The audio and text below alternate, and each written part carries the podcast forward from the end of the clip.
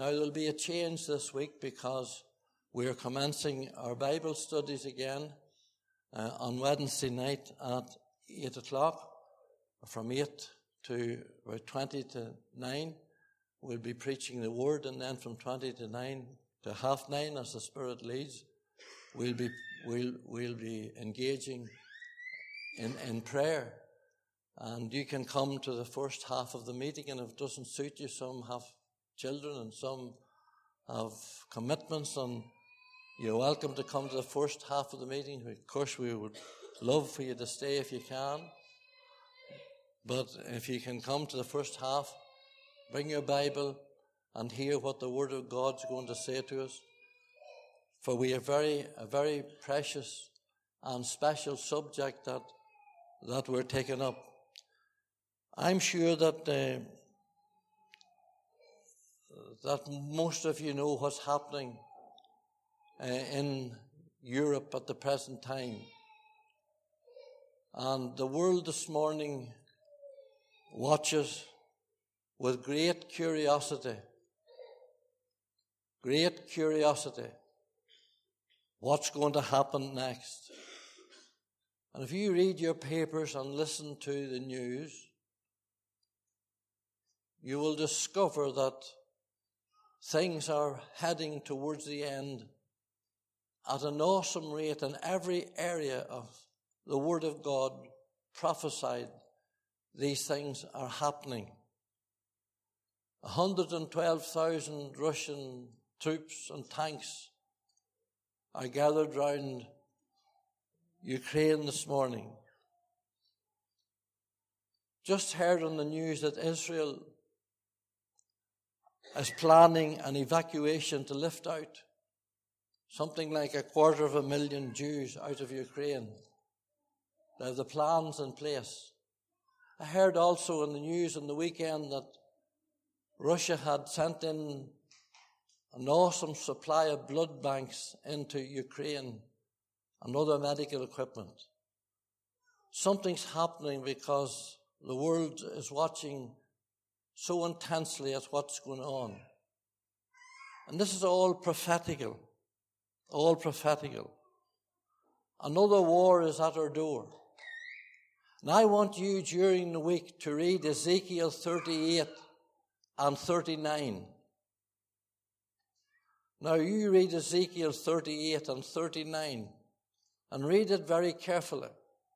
And there are a number of other scriptures that tell us that Russia is going to invade Israel, along with Iran and Turkey and others. And that attack on Israel is in the very near future. And I'm going to preach on the war of Gog and Magog in Ezekiel 38 and 39 on Wednesday nights. You bring your Bible if you're interested in prophetical scriptures. Bring the Word of God with you and lay your phone at home. Bring your family with you. Because what was prophesied by Ezekiel, Ezekiel 2,600 years ago are about to take place. We're in orphan days. Come and hear the Word of God. Come and listen to the scriptures that are not being preached so that we can get a, a, a, a, jump in our step and see and realize that the end is near and what we should be and what we should be doing and what we should be living like. That's the, that's the real reason behind preaching like I'm going to preach on these Wednesday nights. God has burdened my heart over two chapters of scripture that's never preached and yet is going to be fulfilled very shortly. Amazing. So you bring your Bible, read Ezekiel 38 and 39. And I'll give you other scriptures to read in, in relation to it when you come on Wednesday night. Come, make your date to come, get the Word of God. People are saying to me, why have we no Bible study? Well, here's your opportunity. Here's your opportunity now. And if there was something else on, you would make, a, uh, you'd make a, an arrangement to come. So try and get out and hear the Word and get it into your heart and get it into your family and let us keep watching and living for the end, I'm telling you, is very near. God has laid these meetings on my heart. See you at uh, 8 o'clock. See you maybe Monday night. See you Friday night if you can. But we'll see you at 8 o'clock on Wednesday night. And uh, we will be in the Word and we shall be in prayer. Those are all the announcements. And we make them subject to the will of the Lord. Returning to Galatians chapter 4.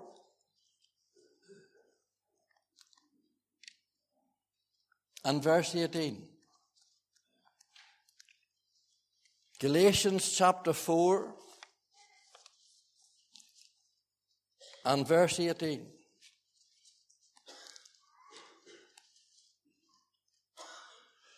I'm preaching on a half a verse this morning.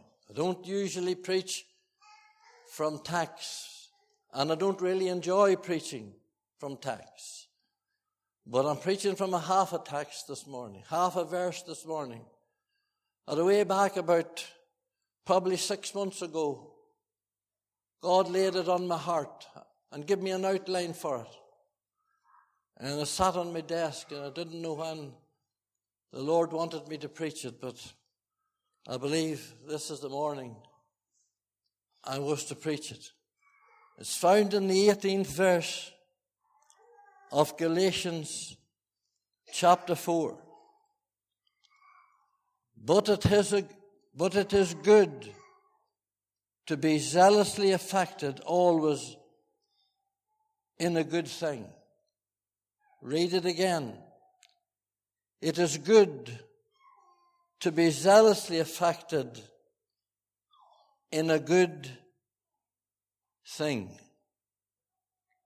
Now, if the inspired word of God and the anointed apostle, Paul, the servant of God, tells us that something is good twice in a half a verse, then it must be good. It must be good if God said it's good, for it has to be. Everything about God is good. And everything He says is good. The workings of God is good.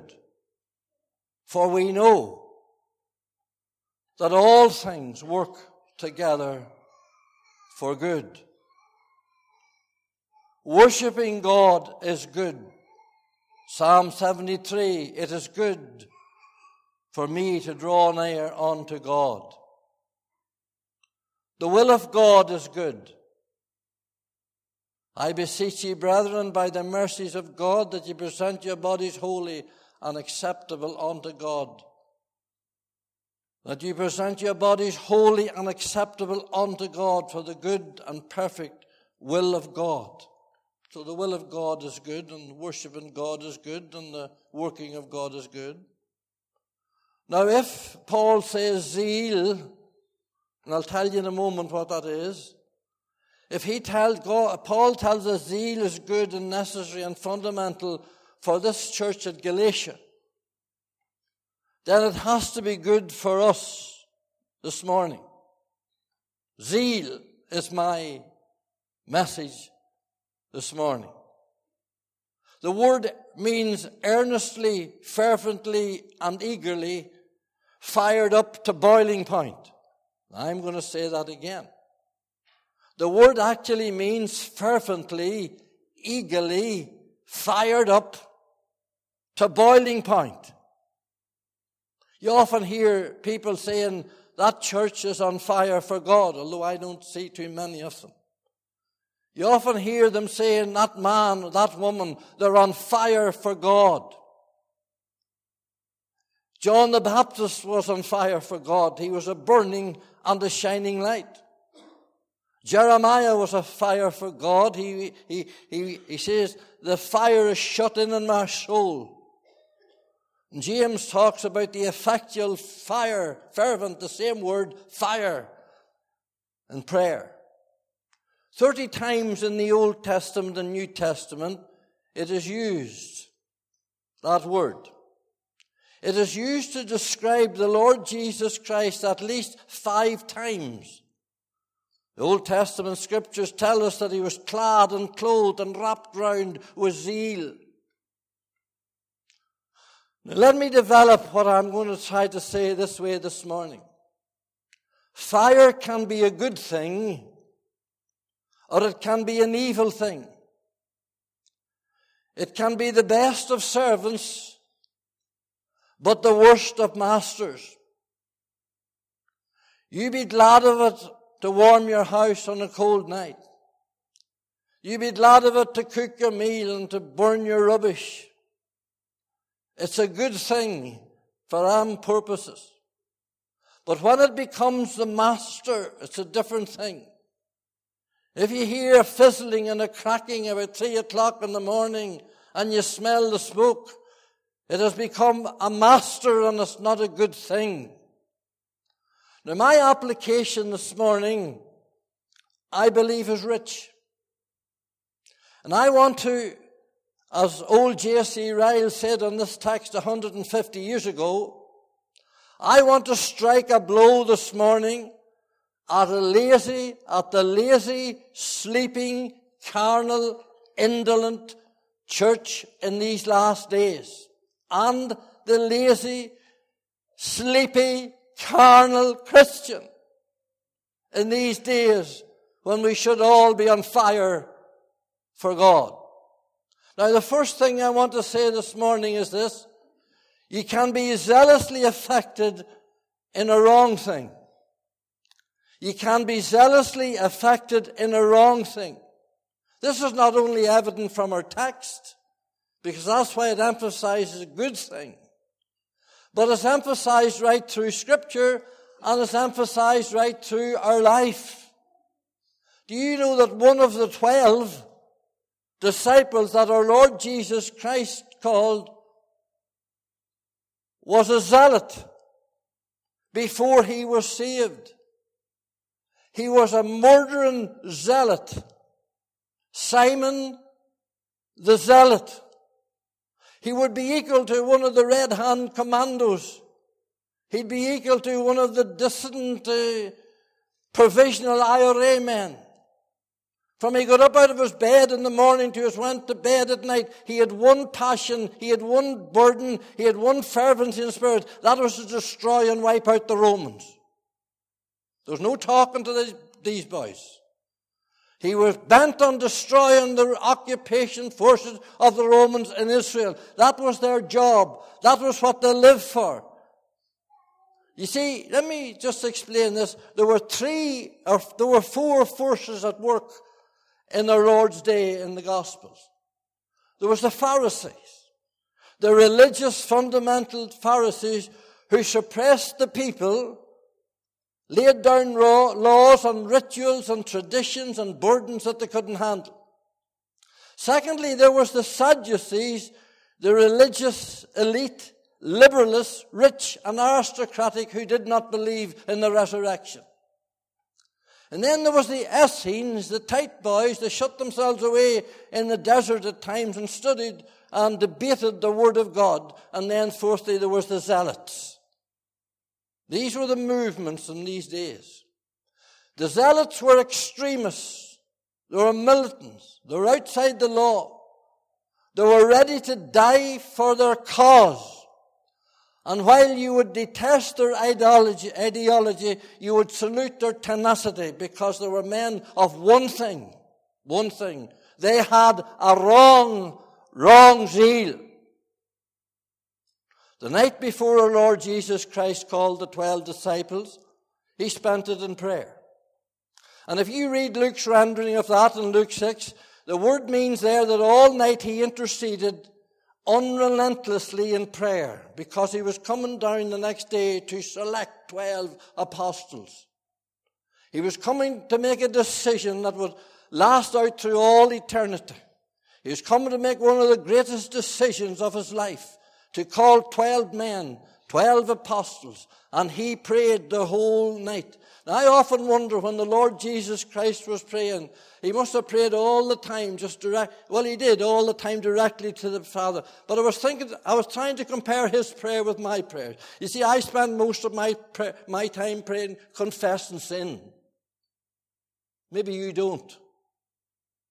But he had no sin to confess.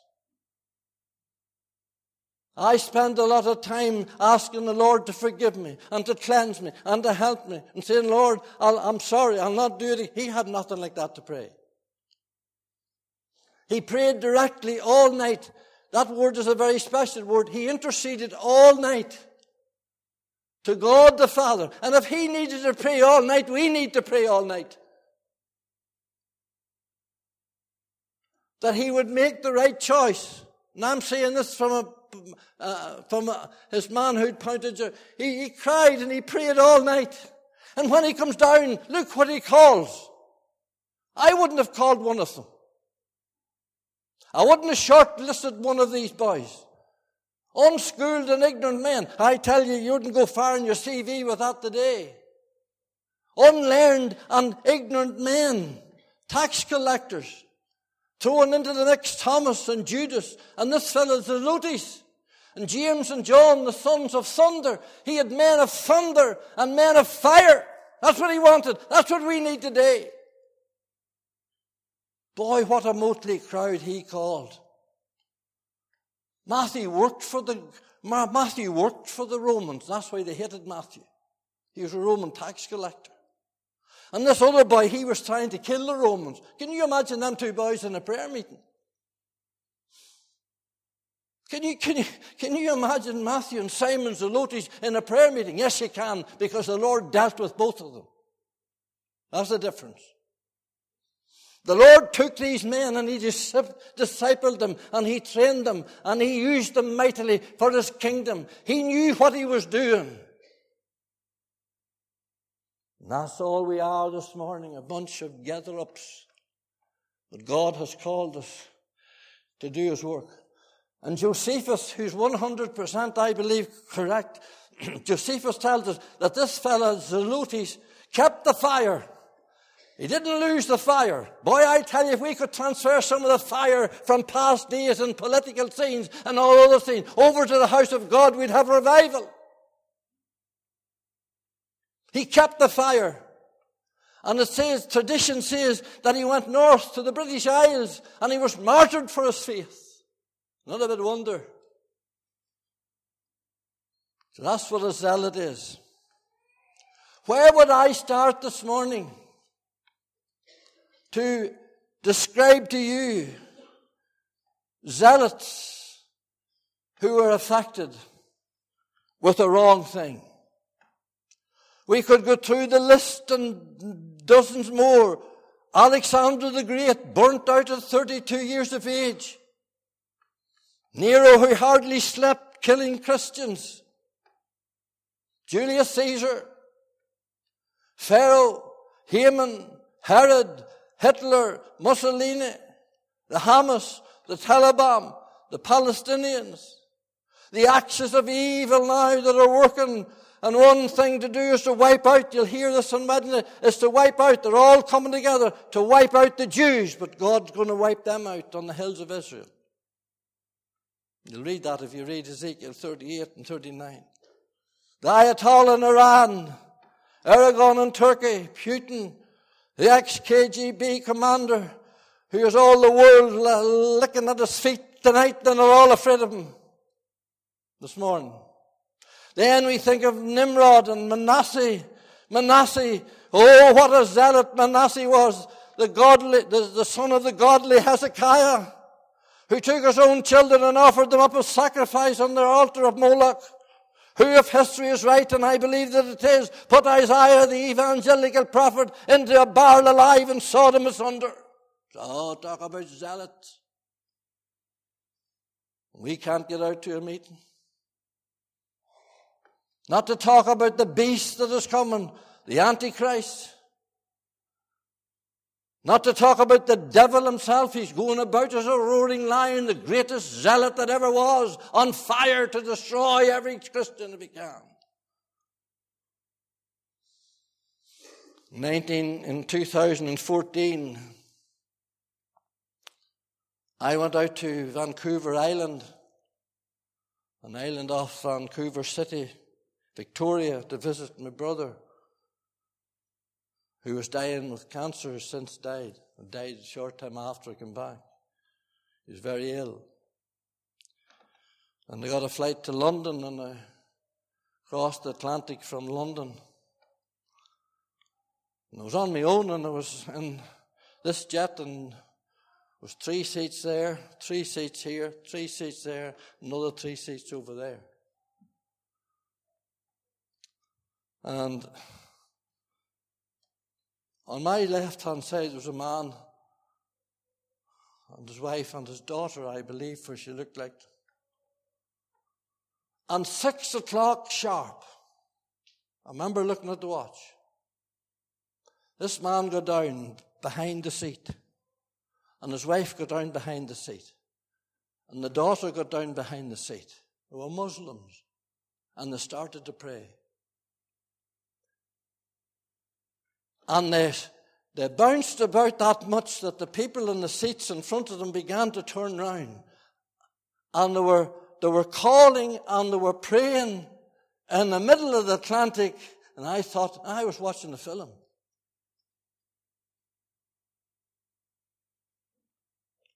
Boys, I thought to myself. Sitting beside me was a Muslim. And he began to talk to him, and I began to witness to him. You see the zeal of those people. If I want for nothing else over to Victoria, I tell you, I, God spoke to me. What do you more than others? And I don't know how long that chanting and that praying went on, and then people had to put up with it in front of them. Well, there we're going to honor their Lord, their, their, their God. They were going to honor their God. They were, they were zealously affected in an evil thing. It was on murder. Where do we stand in all this this morning? BBC and Open Doors there just a week or so ago was listening to the news say that the persecution and the slaughter of Christians in, has passed now in Afghanistan, it's greater than it was in North Korea. It's number one, Afghanistan. You hear the news, listen to the news. They're catching Christians by the back of the head and they're pulling them back and they're slitting their throat. Dozens of them every day because if they find a Bible, if they find a prayer meeting, if they find anywhere, they're slaying men, women, and children. Talk about zeal.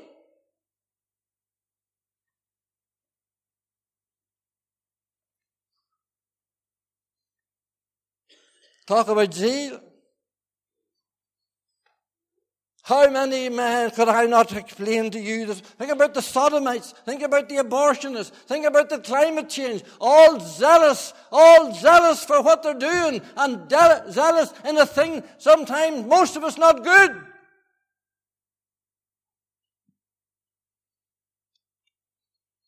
Zealously affected, fired up about Jehovah Witnesses and the Mormons wheeling the pram through the mire, a wee baby in the pram. Another one sitting on top of the pram. Another one by the hand. And in this hand, a bundle of literature that would take it to hell on a Saturday morning.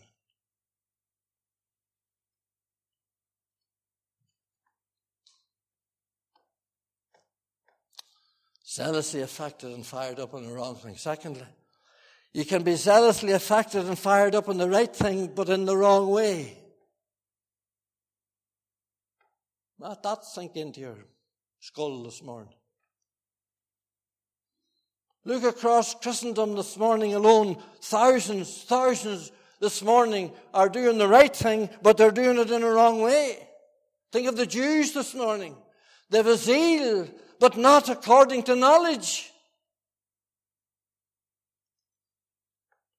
Think of the old Saracens and the Crusaders and the Jesuits and the Anabaptists and the Pharisees who'd cross land or sea to make one proselyte and make them a getter for the kingdom of hell. Vincent de Paul. Think of the many that are doing good things, but they're doing it for the wrong purpose and doing it in the wrong way. Think of Moses. You remember Moses with his patriotic zeal got all fired up.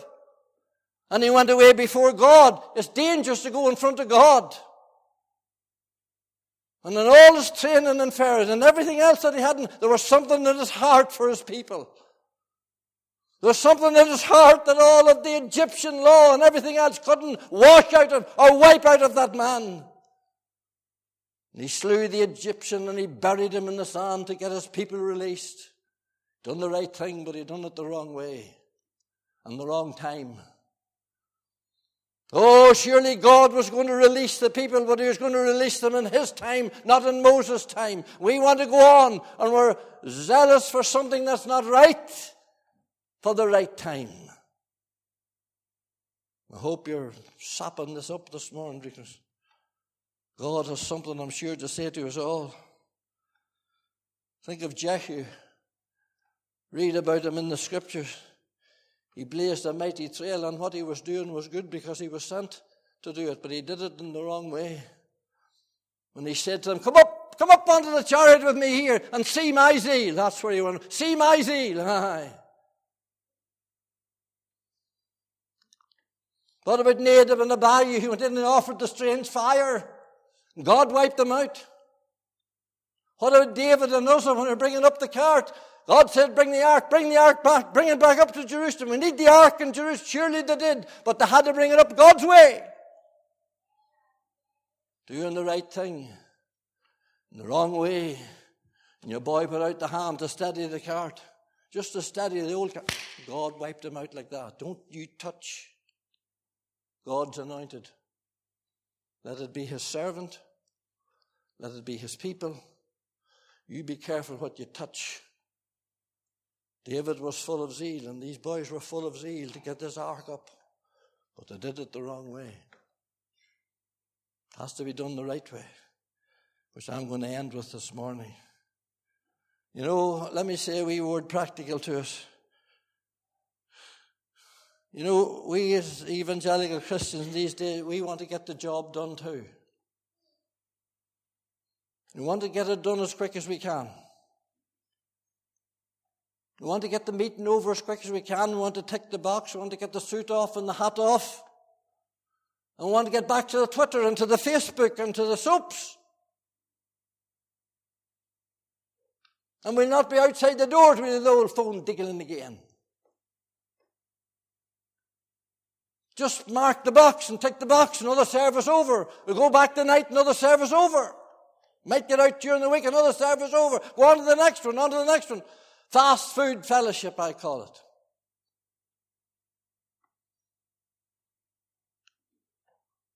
What do we know? We sing. We sing sometimes, oh, as we sang this morning, for a closer walk with God. But we sing about being in the presence of God and waiting in holiness. What do we know about the presence of God? When will the day come when we'll come into a house of God like this and we'll say, I don't care, I never get home, I want to stay in the presence of God. I don't care about my dinner of the day, I don't care about the phone, I don't care about Facebook or we'd face the book instead of Facebook. Don't care about those things, I just want a closer walk with God. Take time to be holy. Many of you take time to be holy during the week. Come on, be honest now. When did any of you last spend an hour just alone with God? Nothing, just you and God. A whole other old contrivance and contraption switched off. Just you and God. Is he not worth that? Have you no desire for him?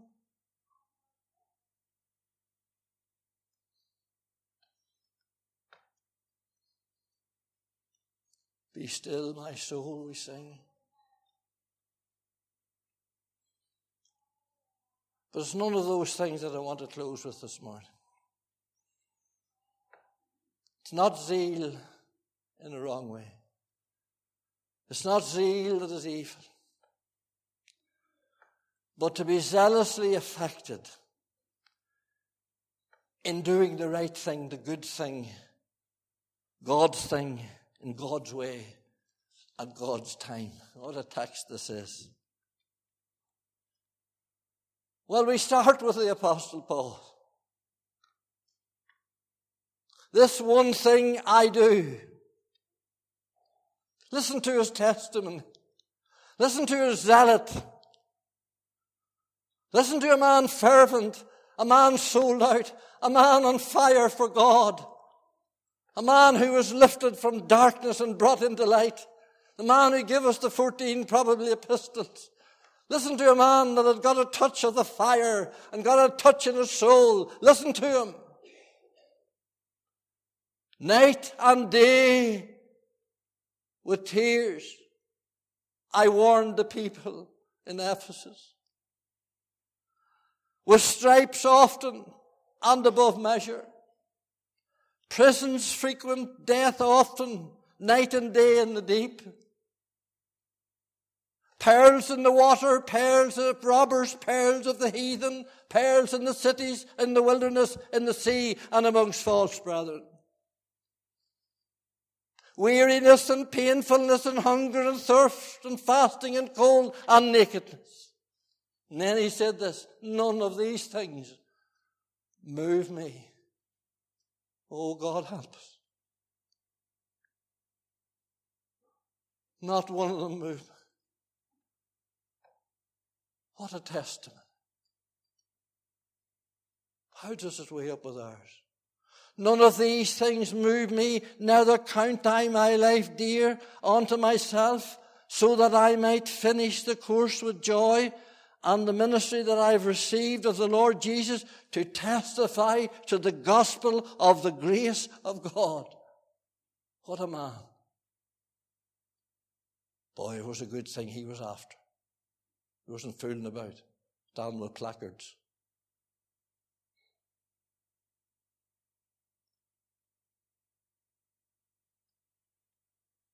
I am crucified with Christ, nevertheless I live, yet not I, but Christ liveth in me. In the life that I now live in the flesh, I live in the faith of the Son of God who loved me and gave himself for me. That was the key. He loved me. And we're going to end with his zeal. Where would you start and where would you end with the greatest zealot that ever lived? Our Lord Jesus. Talk about a man on fire.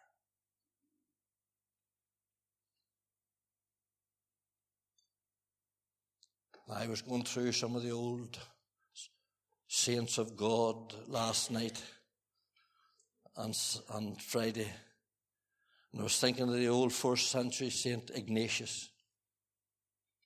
Listen to what he said as he was traveling to the place to be devoured by the lions. He said, Thank God for the lions.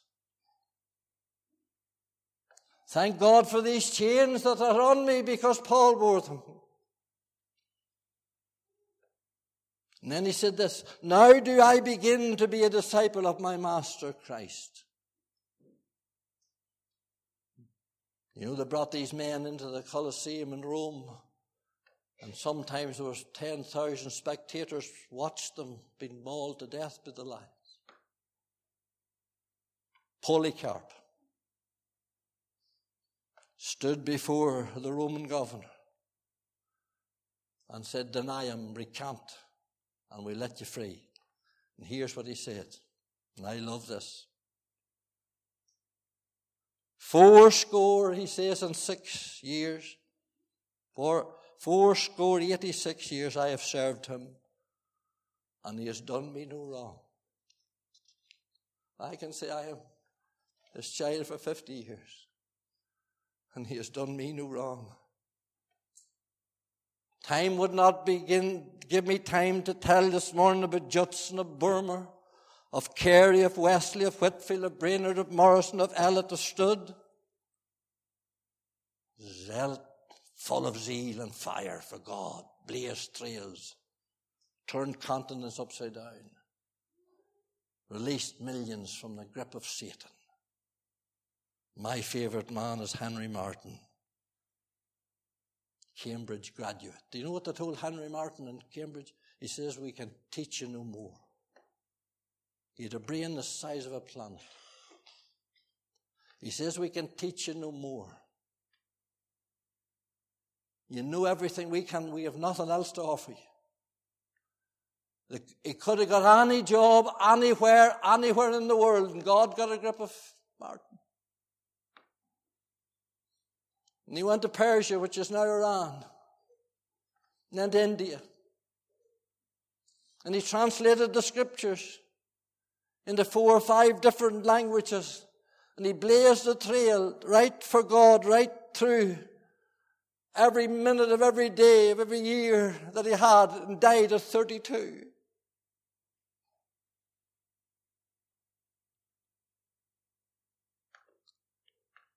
Can I say a wee word to you parents this morning from the heart of God? If your son or your daughter, and I'm saying to your child, if they want to go to the prayer meeting and they want to go to the morning meeting and they want to go to the evening meeting and they want to be baptized and they want to go out and give out tracts and they want to go out for God, don't you throw water on them. Don't you, don't you quench that zeal if there's any zeal there. You hear me now? Don't quench it on your wife and don't quench it on your husband. You'd be more concerned of having them doctors or architects than you would have them serving God. You young people get up and get to the prayer meeting, get your book and get your Bible and get your notes and come out here and learn what's going to happen in the days that lie ahead. For we have prophetical scriptures that hasn't even happened yet and are going to happen and we need to know how to live. Maybe God doesn't need you, want you as a doctor or an engineer. He wants your heart. He's saying to you today, my son, give me thine heart. You see, I was brought up when I got saved in the early days. I saw very little zeal. I saw very little people of God on fire. And it's not a bit wonder that there's so many young people out there today and they've no fire, they've no desire, they've no longing. We're to blame. My generation to blame. Newsboys out there listening to me this morning, you take this from the heart of God. There's not a bit of fire about you. Don't you stop your children getting out to the prayer meeting. Don't you worry about 10 or 20 or 50 pounds worth of travel to the prayer meeting. Get out to the place of God. God will provide for you. Leave your work early and leave it all together if you have to. I just threw that in this morning for it's in my heart. Don't, don't, don't try to quench now if there's any wee bit of zeal or fire. God knows there's little enough of it. Oh, what a man Martyn was. I'll see him in heaven one day. All these men will be in the glory. Might see them before long. Could have seen them ten years ago. I was walking up the lane this day ten years ago and took the pain in the chest, the sick stomach. We just sang here, Be Still My Soul, that morning, they wheeled me through Craigavon Hospital. God remembered me to him, Be still my soul, the Lord is on thy side. I haven't long to go. Some of you people are just starting out.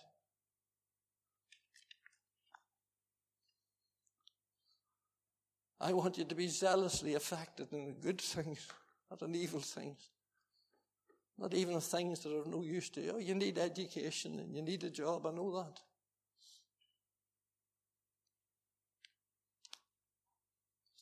But as I close, we can put all these and 10,000 more into one, and we'll come nowhere near to matching the greatest zealot that ever lived. Oh, his zeal, clothed, clad in zeal. Oh, his love and his passion and his burden and his vision. The first trace of his zeal you'll get is in John 2 at the beginning of his ministry. And then at the end of his ministry, for twice, he cleansed the temple. Twice he cleansed the house of God within three years, three and a half years. The house of God needs to be cleansed every couple of years, purged.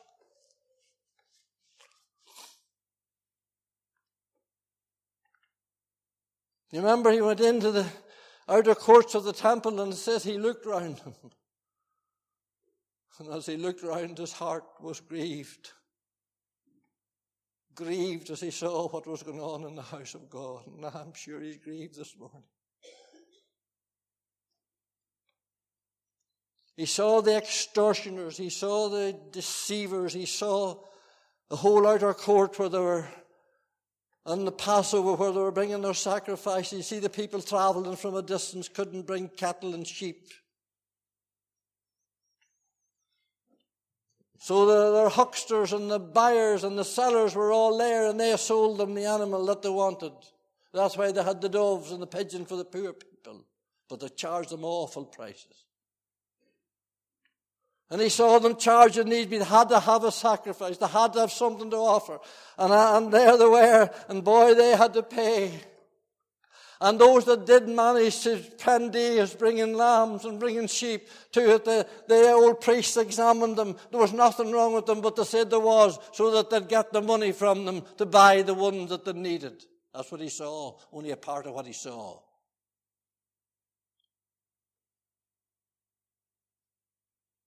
Perfectly good lamb.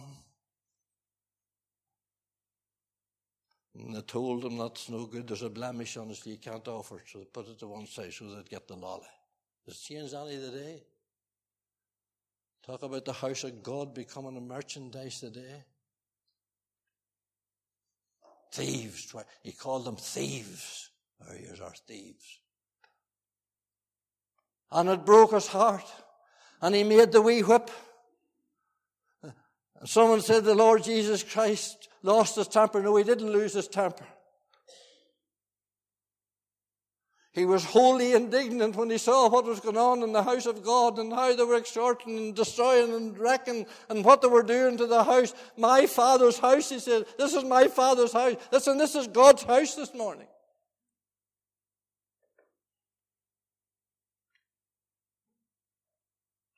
God's house.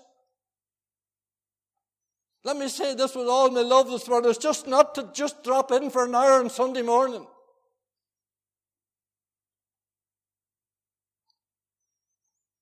This is the house of God this morning where we're supposed to meet and, and it's supposed to be a house of prayer. He says you have made it into a den of thieves. They were thieving, they were thieving.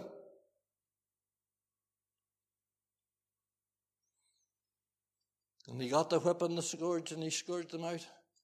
And oh, in His grace and His mercy, He gave them, He didn't let the pigeons go, He didn't let the doves go. They were in cages. He could have opened them and let them go, but he knew he wouldn't get them back. Oh, he's full of grace and full of mercy. But he hammered out those cattle and he hammered out and he turned the tables and the chairs where the boys were sitting on with holy indignation. And then the disciples seen him. And they went away back to Psalm 69. And they quoted from Psalm 69, that psalm that speaks of the cross. And they said in Psalm 69, the zeal of the house of God has eaten him up. Let me quote it right. The zeal of thine house has eaten me up. The reproaches that's on thee are on me. The grief of God fell on him, and he wept, it says, and chastened his soul.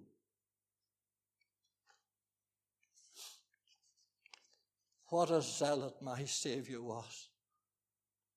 How could you begin to explain, my friend, the fire and the love and the passion and the burden that he had when he went all the way to Calvary's cross? When they stripped him naked and crowned him with thorns and nailed him there? When he hung naked between heaven and earth? The Son of God, the mighty Savior, I tell you, my friend, he went on fire all the way till fire consumed him.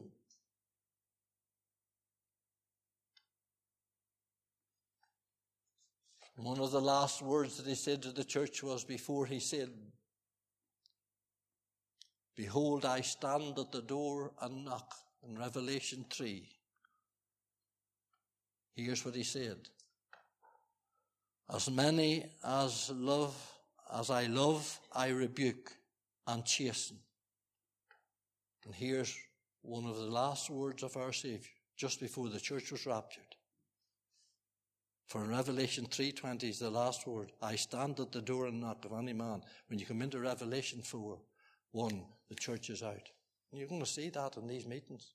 You mightn't agree with it, but you're going to see it.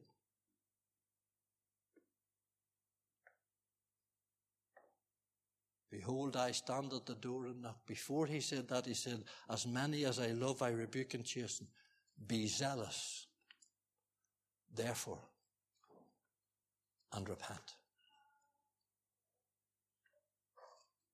Be zealous, be on fire, be fervent, be hot for God,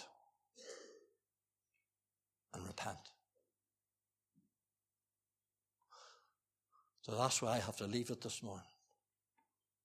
And that's with you as an individual. You just check. You go around the foundations. And you ask, Lord, what am I doing for you?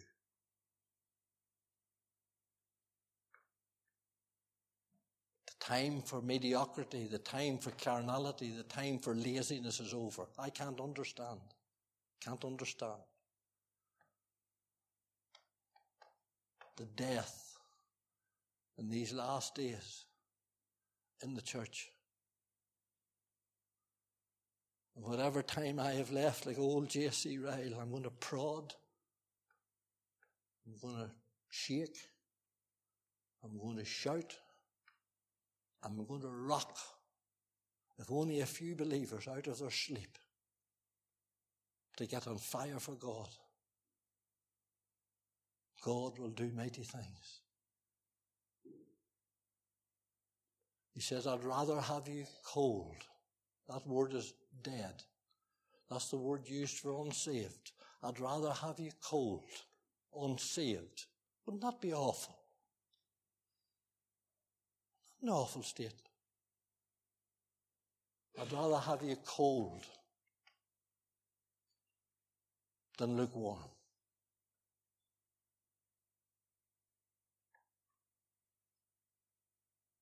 You're either cold or hot as fire. I don't want to be lukewarm. And I can honestly say there's not a day, but I said to the Lord, Lord, I don't want you to spew me out of your mouth today. I don't want to nauseate you today. I don't want to make you sick today.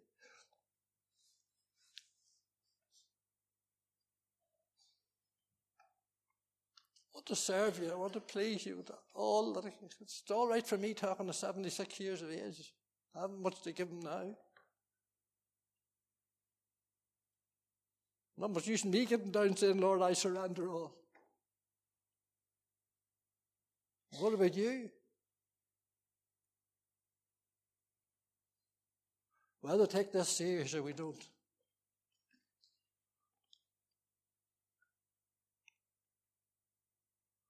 May it be said of us, as it was said of the Corinthian church, and this I leave you with. Your zeal has provoked very many.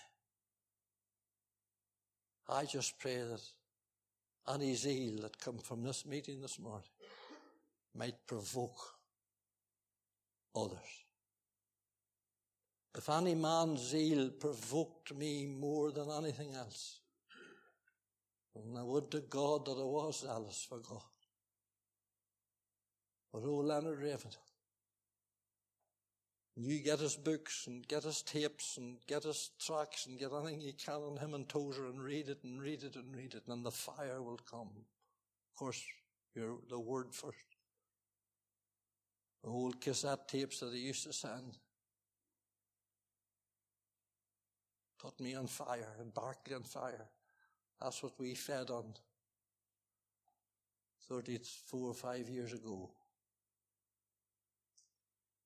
May God stir us up. May you take this message from the heart of God this morning and not from man. Let us pray.